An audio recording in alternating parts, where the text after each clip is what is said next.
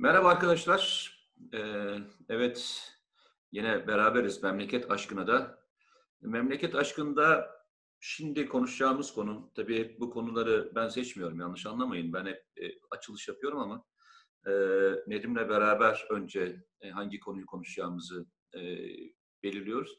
Tabii Nedim bazen alıyor sazı eline başka yerden çıkıyor başka mesele ama en azından girişte aynı konuya girebiliyoruz onu bileyim yani. o zaman birinci konumuz e, öyle söyleyelim. Süleyman Soylu'nun istifası ve o gece yaşananları e, biz beraber bir konuşalım isterim. E, Nedim hiç uzatmadan sözü sana vereyim. Buyur. Şimdi e, sokağa çıkma yasağının kararlaştırılması aslında işte Cumhurbaşkanlığından başlayan e, bir hükümet kararı. E, tebliğ edilen kişi e, Süleyman Soylu. E, ve o saat itibariyle hatta bir toplantıda kendisi hemen kararın haberini duyuruyor insanlara. Oysa o saatte henüz genelde de hazır değil. Hı hı. Çünkü sokağa çıkma yasağını ilan ettiğiniz zaman hani kısıtlama diyelim. Aslında bu tam bir sokağa çıkma yasağı falan değil yani. Benim anladığım anlamda, bildiğimiz anlamda, klasik anlamda.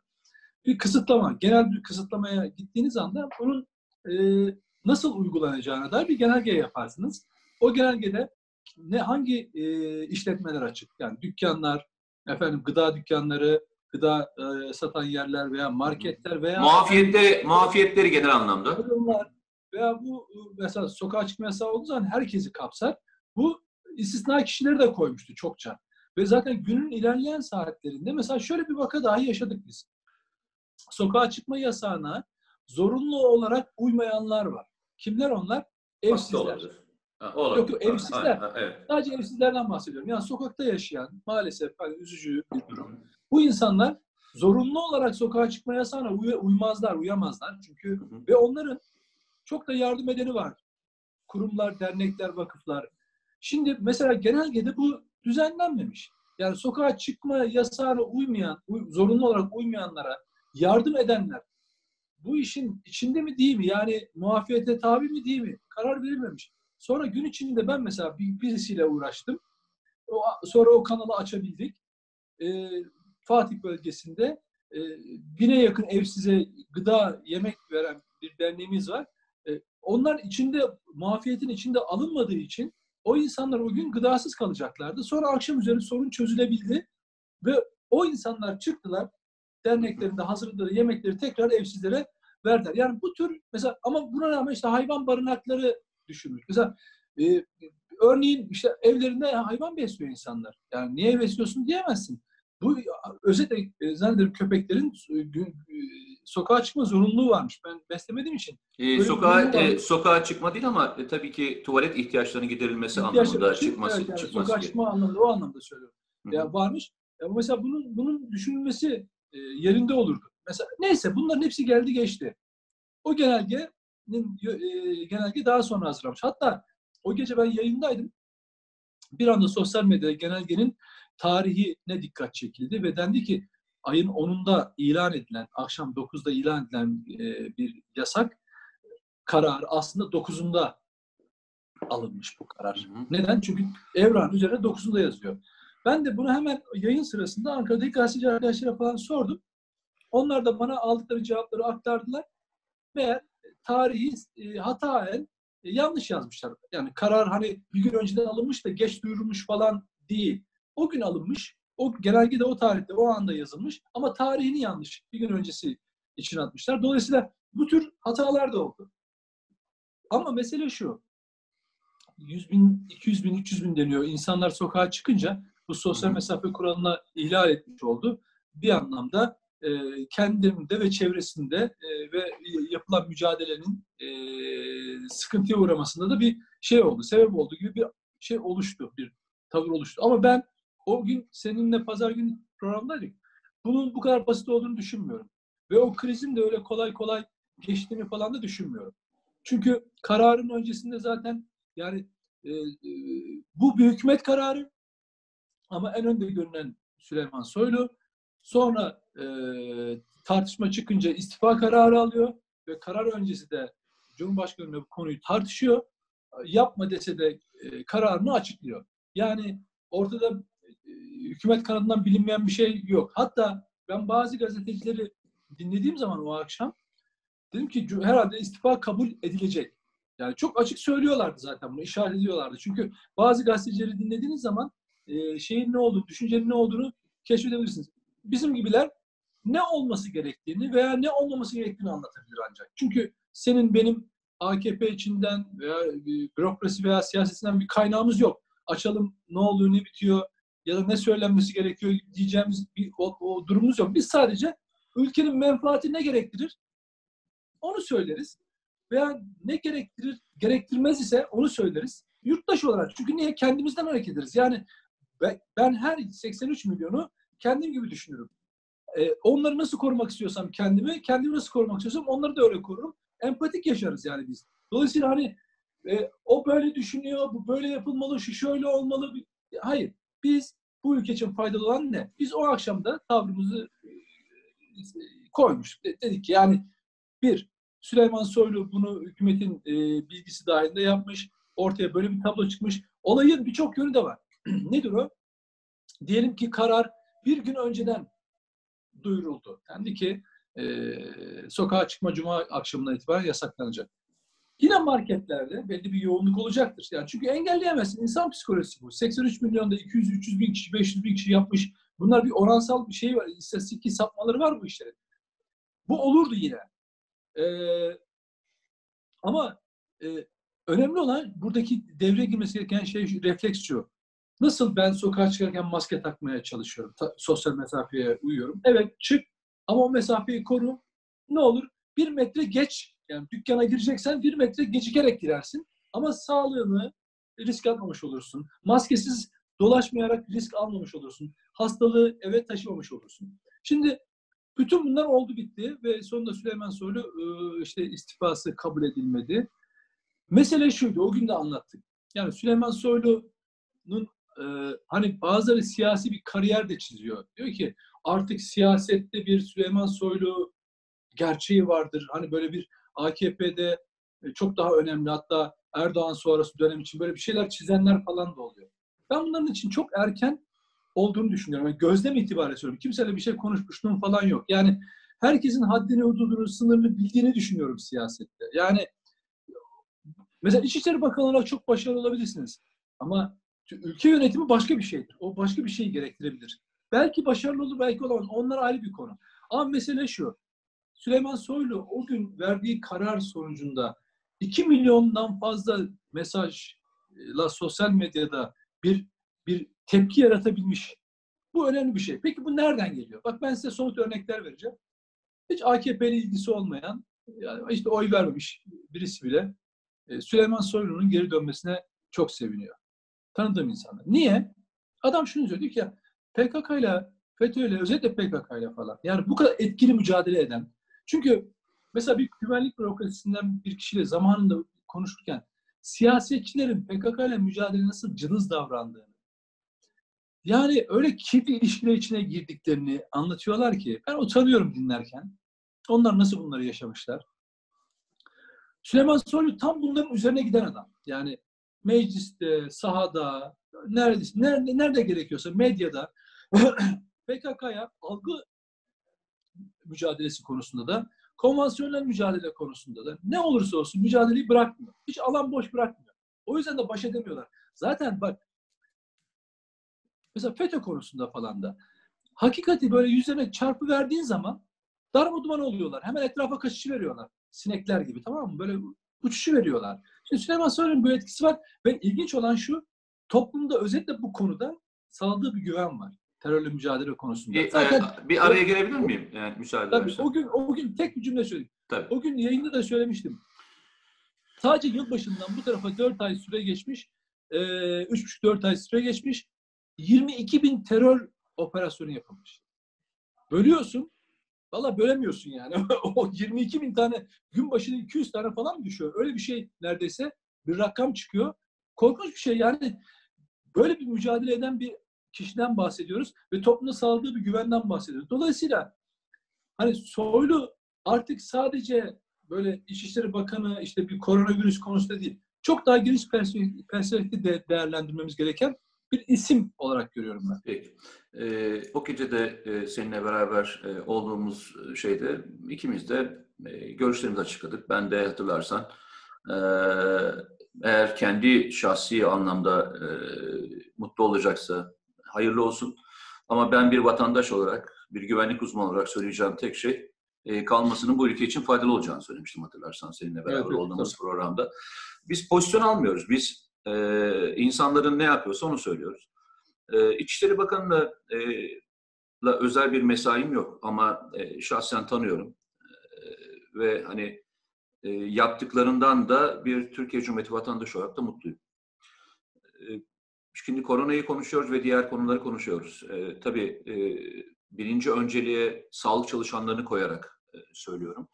E, belki en çok e, çalışanlardan bir tanesi de İçişleri Bakanlığı bilimleri hem vefa gruplarıyla, hem sokağa çıkma yasağının denetlenmesiyle, hem e, bu asayişin sağlanmasıyla, hem e, normal kamu düzeninin devam etmesiyle ilgili e, durum çok önemli. Yani bunu başka ülkelerde gördük, nelere e, yol açtığını gördük. E, bu konuda İçişleri Bakanı'na başarısızca kimse yok herhalde. E, deprem konusunda, Elazığ depremi konusunda da gördük ve diğer konularda da gördük. Terör dışındaki konularda da İçişleri Bakanı e, devletin yumuşak tarafını ve sert tarafını ikisini beraber içinde barındırabilecek bir bakan profili. E, açıkçası Sayın Cumhurbaşkanı da e, istediği kafada bir, e, istediği stilde bir e, bakan. Yani mesai mefrumu tanımayan, e, topluma yakın e, ve e, birebir çözüm üretmeye yakın ve riskleri üzerine alabilecek olan bir bakan. Aslında baktığında Sayın Cumhurbaşkanı'nın çalışmaktan çok zevk alabileceği bir bakan. Doğru mu? Evet. Çünkü kendisi de öyle çalışıyor. Yani günde 4-5 saat uyuyarak e, mesaisini e, inşa etmeye çalışıyor. E, olağanüstü bir dönemden geçiyoruz. Ve olağanüstü dönemlerde e, mesaisine, mesai mefrumuna e, dikkat etmeden çalışacak. Riskleri alacak ve ani kararlar verebilecek. Tabii ki bu ani kararları bir kurul tarafından alabilecek ve e, aslarıyla iyi iletişim kuracak olan insanlara ihtiyacımız var. Bunu bakan olarak söylemiyorum. Bunu e, genel e, müdür seviyesinde ve e, altındaki yaş- yaşanacak olan bürokrat anlamında söylüyorum. Bu dönem risk alma dönemi. E, çünkü almadığınız riskler topluma direkt e, yansıyor. Ben başka bir şey daha söyleyeyim. E, sen de önemli güvenlik yazıları yazıyorsun. Benim de işin güvenlik yazıları.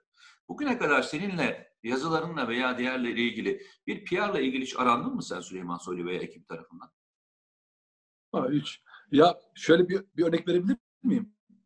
Ee, ee, yok. E, müsaade et bitireyim sana hemen sana döneceğim. Ha, buyur. Tamam neyse araya girmek istiyorsan gir buyur. Şöyle. Şimdi Süleyman Soylu'yla benim hiçbir irtibatım olmamıştır.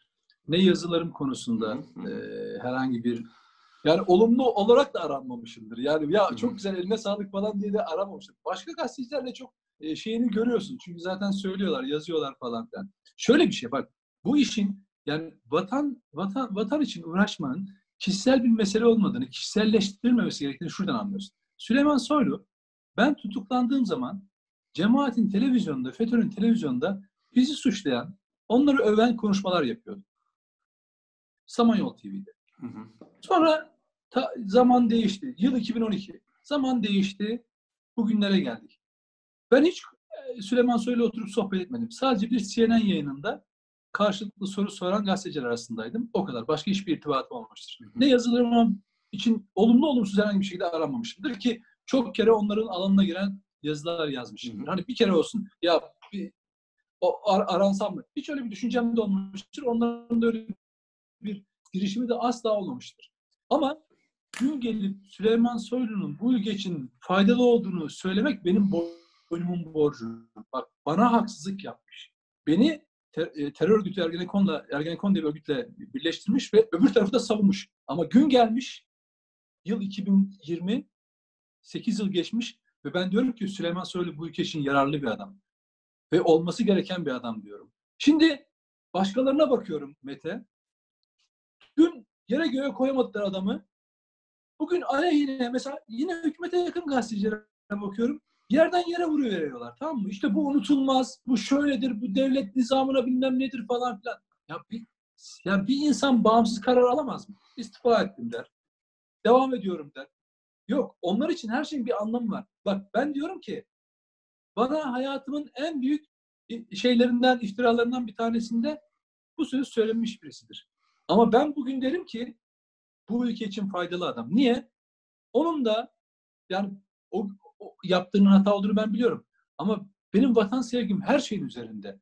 Nefretin, kinin hepsinin üzerinde. Ben, Ee, ben bunlar sadece bir geçmiş. Benim Yo, çok güzel, çok güzel anlattın yemin ediyorum. Çok güzel anlattın. Yani bu örnek herhalde efsane örneklerden bir tanesi olacak. Ee, bunu bir şahsi menfaat e, yapmayıp devleti öne, vatana öne çıkartmak anlamında Yoksa çok doğru söylüyorsun. fırsatta, yoksa tam bu fırsatta Ben de çakarım diyebilirdin diyorsun. o günün kiniyle hareket edip de üstüne bindirme, elinde e, imkan var, sosyal medya var, gazete yazıyorsun. E, tam da e, şeyine gelmiş, e, ne derler onu, hani e, imkan ortaya çıkmışken o günün intikamını almak için hayır. Tam tersi. Gerekirse ben na, yani naçizane yazmayayım ama Süleyman Soylu gibi insanlar terörle mücadele etsinler. Yeter ki mücadele etsinler. Niye? Bu ülkenin selameti için. Şöyle söyleyelim, e, Devlet Bahçeli, e, e, Sayın Devlet Bahçeli o akşam bir açıklama yaptı. E, Süleyman Soylu'nun istifa etmesinden, et, kabul edilmemesine arkasından. E, e, açıkçası herkesin baktığı şey, e, siyasi görüş haricinde, Türkiye'nin en büyük sorunlarından bir tanesi neydi? Terördü değil mi? Yani terör Türkiye'nin birinci sorunuydu. Geçimle beraber yer değiştirebilir ama çoğunlukla bir, iki olan bir sorundan bahsediyoruz. Türkiye'de eğer terör sorunu bu kadar aşağı doğru çekilebilmişse, yani neredeyse ilk üçün dışına doğru itilebilmişse, bunun içinde yer alan ve e, emeği olan herkese teşekkür etmek lazım. Bunlardan bir tane de Süleyman Soylu. Tek başına değil tabii ki. Bir ekip işidir bu. Bütün ekibine, e, Milli İstihbarat Teşkilatı'na, e, Milli Savunma Bakanlığı'na, e, güvenlik bürokrasisine, siyasetçilere, herkese teşekkür etmek lazım. Bir şey söyleyeceğim. Yani hayat o kadar ilginç ve o kadar e, güzel e, ifadeler veriyor ki, ee, eğer vatanı seviyorsan, bu vatanla ilgili hizmet etmekten zevk alıyorsan, bu toplumda seni çok seviyor. Ve seni çok samimi buluyor. Yani yaptıklarını bir PR olarak değil, o akşam da aynen söyledim bunu. Ee, yalnızca yapmak için yaptığında, belki o gün dönem kazanmayabiliyorsun ama yıllara yıllara oturduğunda seni farklı bir yere oturtturuyor bu insanlar. Çünkü gerçekten Anadolu insanı e, doğruyu ve yanlışı tespit eden bir e, algı şeyi var. Yani kuvvetli bir algısı var. Kim PR yapıyor, kim yapmıyor, ne yapıyor hepsini çok iyi biliyor. Birazdan aynı konunun içine geleceğim için söyleyeceğim.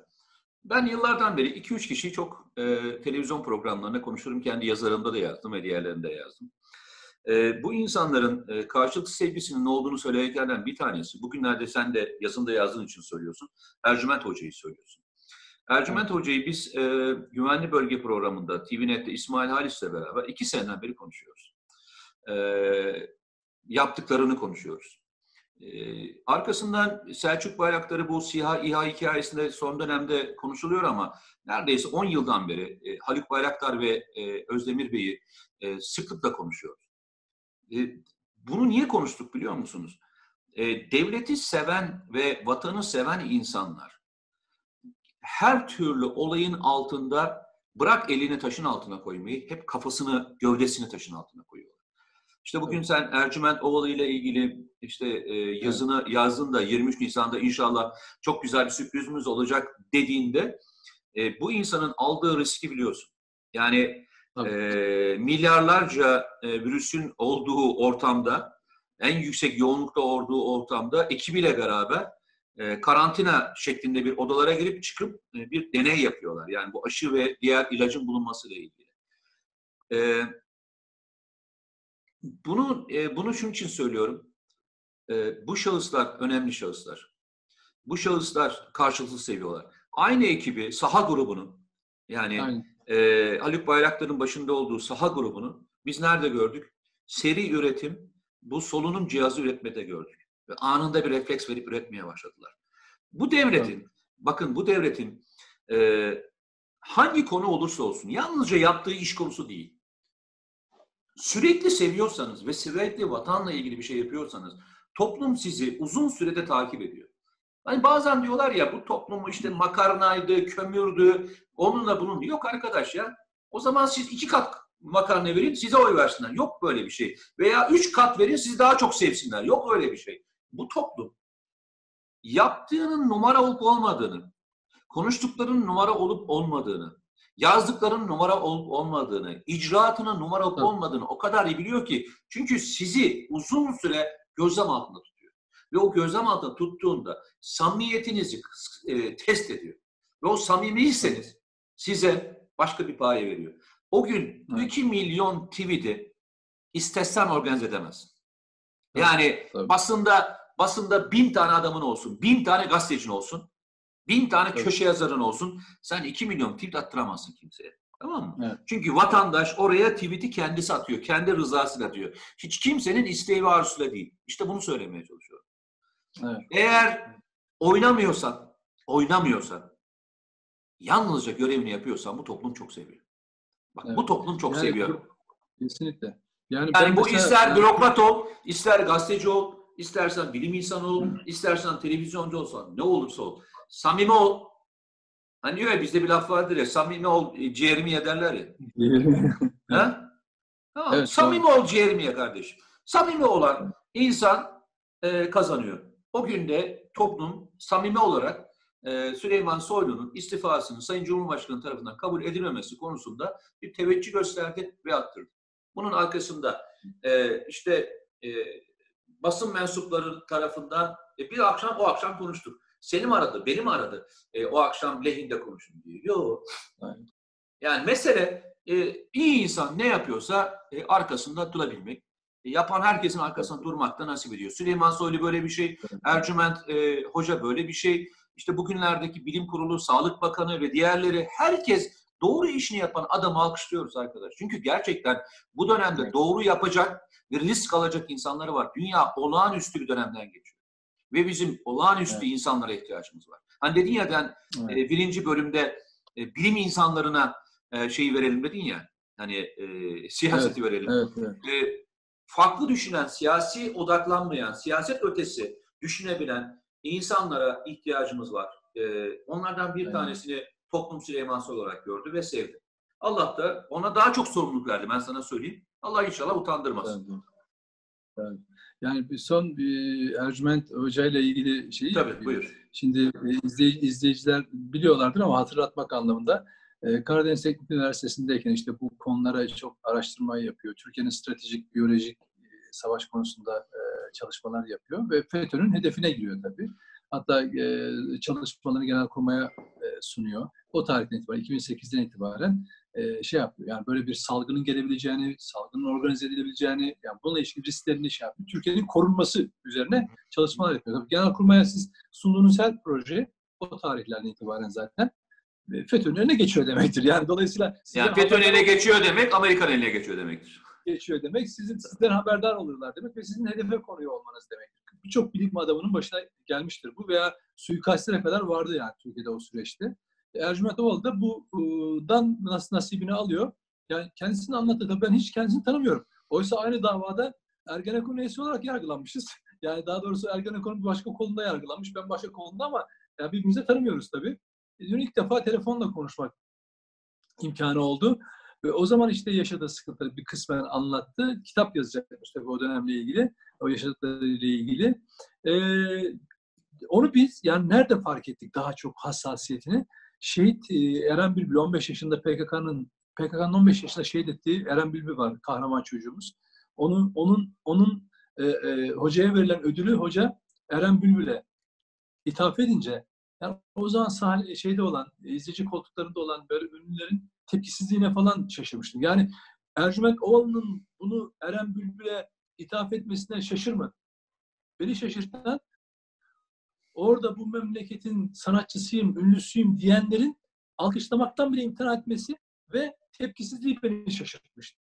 Yoksa Ercüment Ovalı'dan bu beklenebilir bir şey. Bir yurtseverden böyle bir, bir vatanseverden bu beklenir zaten. Ne, neyse o da geldi geçti. Hoca bırakmıyor ki memleketi. Memleketi sahiplenmiş. Yani her şöyle düşün. Sen ben nasıl bakıyoruz? Bu memleket benim ya kardeşim. Bunun her tarafı benim bu ülkenin diyorum. Yani. Her, her insan benim diyorum ya. Ercüment Ovalı da böyle. İnsan kendini toplumun sağlığından sorumlu hissediyor. İşte bu çalışmalarını e, Sağlık Bakanlığı'na salgınla beraber sunmuş, önemli bir şekilde kabul görmüş ve laboratuvara kendini arkadaşlarla kapatıp şimdi ilginç olan şu hani e, plazma tedavisi yani hastalığa yakalanmış bir kişiye plazma enjekte ederek e, sağlığına kavuşması sağlanabiliyor. Bu bilinen metot Ama hocanın bir iddiası ama iddiası derken bunu tevazu içinde yapıyor. Çalışmalarını sürdürüyor. Önleyici aşı.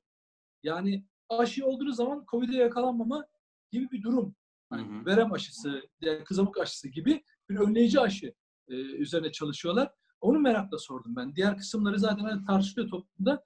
İlk 23 Nisan'ı bekle. Yani Cumhuriyet'in şey, e, Türkiye Büyük Millet Meclisi'nin 100. Kılıç Yıldönümü günü e, onu açıklayacak. İnşallah çalışmalarına başka bilim adamları da katkı yapar. Uluslararası katkı sağlanır. E, Türkiye bu projenin nereye gideceğini, onun muhtemelen bir sistematiği var tabii tekniği anlatacak. Ve Türkiye bunu e, belki de dünyaya kazandırabilir herkesten önce. Dolayısıyla e, sözümü şöyle bitirmek istiyorum Ercüment Ovalı ve benzerleri için. Atatürk'ün bir sözüyle e, vatanını en çok seven işini, görevini en iyi yapandır diye bir söz var. Atatürk'ün. Ben de şöyle söyleyeyim. Ben de şöyle söyleyeyim. İyi ki varsınız diyorum. Eyvallah. İyi ki varlar. Ee, iyi ki Siz de varlar. varsınız. İyi ki Evet. varlar. Ee, Allah e, vatanı, milletini, e, dinini, imanını, e, bilimi, aklı öne çıkartan e, insanlardan bize eylesin diyelim. E, Çok teşekkür ederim. E, teşekkür bugün ederim. e, zaman ayırdığınız e, Nedim Bey e, size ulaşmak artık çok zor olduğu için. Sebep? yok yok için ulaşamıyoruz yani. Ancak telefonlar ve bunun üzerinden görüşebiliyoruz. Ee, telefonda ve şeyde e, telefonlar artık yüzde bile gelemiyoruz.